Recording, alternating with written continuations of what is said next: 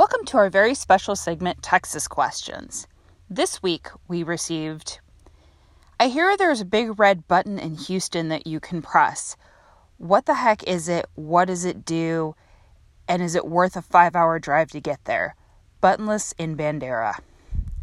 Okay, so we all pretty much want to press a giant red button that's kind of programmed into our DNA. So, using that concept, the Houston area has a way for you to get that satisfaction of pressing the button, but not destroying the world.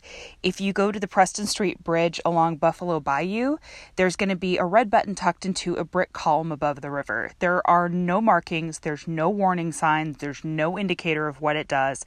It's very hard to find. Um, so your human nature will pretty much make you want to go up there and press the button. In 1998, the artist Dean Ruck came up with a civic project to help the area because he knew that people were very curious about buttons. He came to the area in 1982 and he's known for mostly his sculptures and drawings. He has a bunch of art in Houston and things like that. However, the red button is something that he installed so when you press it, a big air compressor and the water underneath in the bayou, Buffalo Bayou, is supposed to send a huge air bubble up into the air when you press the button, um, keeping the water aerated and keeping it from smelling super nasty because it's being, it's most of the time it would be considered to be stagnant.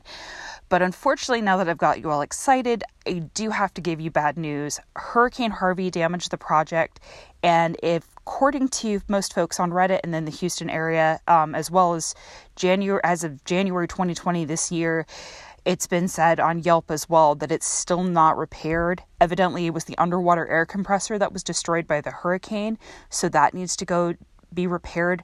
The problem is no one really wants to go into the bayou to get that done. So eh, we don't know when it's going to come back. However, if you still find the button, you can still press it to your heart's content and it's not going to hurt anything. Thanks so much for listening to us. Um, if you have a question for Texas Questions, you can email us at txslangforcrazy at gmail.com. Have a great rest of your week.